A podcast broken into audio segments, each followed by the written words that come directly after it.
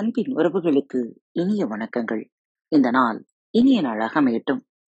இன்று தங்களது பிறந்த நாள் மற்றும் திருமண நாள் விழாவை கொண்டாடும் பாரத் தமிழ் வலியுறி பக்கத்தின் நேயர்கள் அனைவருக்கும் மனம் நிறைந்த வாழ்த்துகள்.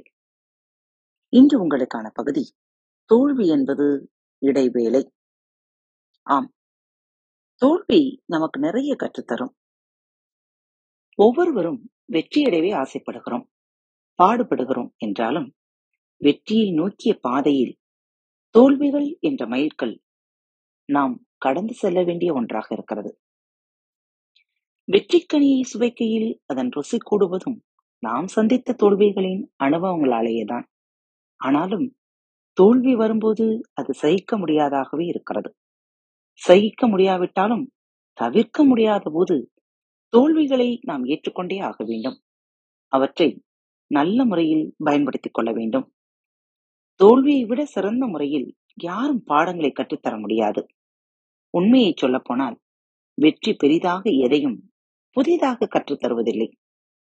மாறாக தோல்வி நிறையவே கற்றுத்தருகிறது, நமக்கு நிறைய சிந்திக்க வைக்கிறது. ஆனால் பெரும்பாலான நேரங்களில் சிந்திப்பதற்கு பதிலாக, கற்றுக்கொள்வதற்கு பதிலாக நாம் வருத்தப்படுகிறோம், ஆத்திரப்படுகிறோம். தோல்வி நம் குறைபாடுகளை சுட்டி காட்டுகிறது. அதை புரிந்து கொள்வதற்கு பதிலாக நாம் யாரையாவது குறை சொல்ல முற்படுகிறோம். தோல்வி நம் பலவீனங்களை நமக்கு உணர்த்த முனைகிறது.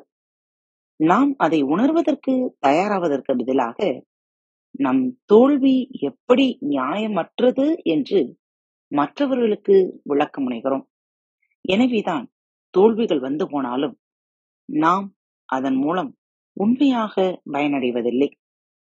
எல்லாவற்றுக்கும் மேலாக தோல்வி நமக்கு பணிவை கற்றுத்தருகிறது.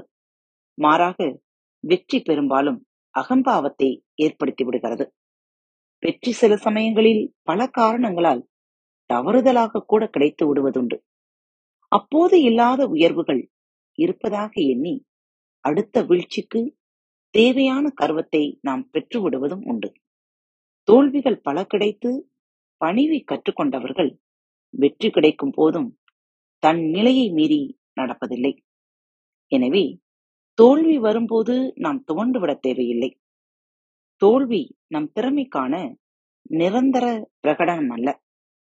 அது நாம் இன்னும் கற்றுக்கொள்ள வேண்டியதையும் செய்ய வேண்டியுள்ளதையும் நமக்கு சுட்டிக்காட்டும் பேருதவியை நமக்கு செய்து கொண்டிருக்கிறது. அந்த பாடங்கள் வருத்தமோ துக்கமோ இல்லாமல் நாம் கற்றுக்கொள்ள தவறிவிடக்கூடாது. உண்மையான வெற்றி மற்றவர்களின் அங்கீகாரத்தினாலேயோ பாராட்டுதல்களாலேயோ கிடைப்பதல்ல. உண்மையான வெற்றி நம் உள்மனமும் ஆழத்திலிருந்து ஷபாஸ் போடும் போதுதான் அது நமக்கு ஏற்படுகிறது. அந்த உண்மையான வெற்றிக்கு தேவையான அனைத்து தகவல்களும் இடையே கிடைக்கும் தோல்விகளில் தான் அடங்கியுள்ளது. எனவே தோல்வியை திறந்த மனதுடன் ஆராயுங்கள். அதிலிருந்து கற்றுக்கொள்ள தடையாக இருக்கும் வருத்தம், கோபம், அவநம்பிக்கை போன்ற எதிரிகளை மனதிலிருந்து விரட்டிவிடுங்கள். தோல்வி வெற்றிக்கு இனியும் தேவைப்படும் பண்புகளை சுட்டிக்காட்டும். அவற்றை வளர்த்துக் கொள்ளுங்கள். தோல்வி வெற்றிக்கு இனியும் தேவையான செயல்கள் இன்னதென்று உங்களுக்கு தெரிவிக்கும். அந்த செயல்களை செய்ய துவங்குங்கள். தோல்வி வெற்றிக்கு தடையாக உங்களிடம் உள்ள பலவீனங்களையும் செயல்பாடுகளையும் பட்டியலிடுங்கள். அவற்றை உங்கள் வாழ்க்கையிலிருந்து அகற்றிவிடுங்கள்.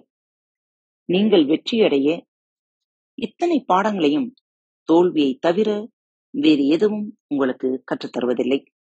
எனவே தோல்வி வரும்போது நன்றியோடு அதை எதிர்கொள்ளுங்கள். அதிலிருந்து நீங்கள் உண்மையாகவே கற்றுக்கொண்டு செயல்பட்டால் அது மீண்டும் வருவதில்லை. ஆம், உங்களது வெற்றிக்கான படிகள் என்ன என்பதை அடுத்த தொகுப்பில் பார்க்கலாம்.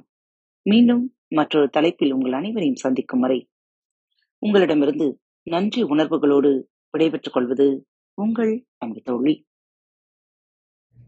அன்பின் நேயர்கள் அனைவருக்கும் இனிய வணக்கங்கள். பாரத் தமிழ் வலியுறி பக்கத்தை சப்ஸ்கிரைப் செய்யாதவர்கள் சப்ஸ்கிரைப் செய்து கொள்ளுங்கள்.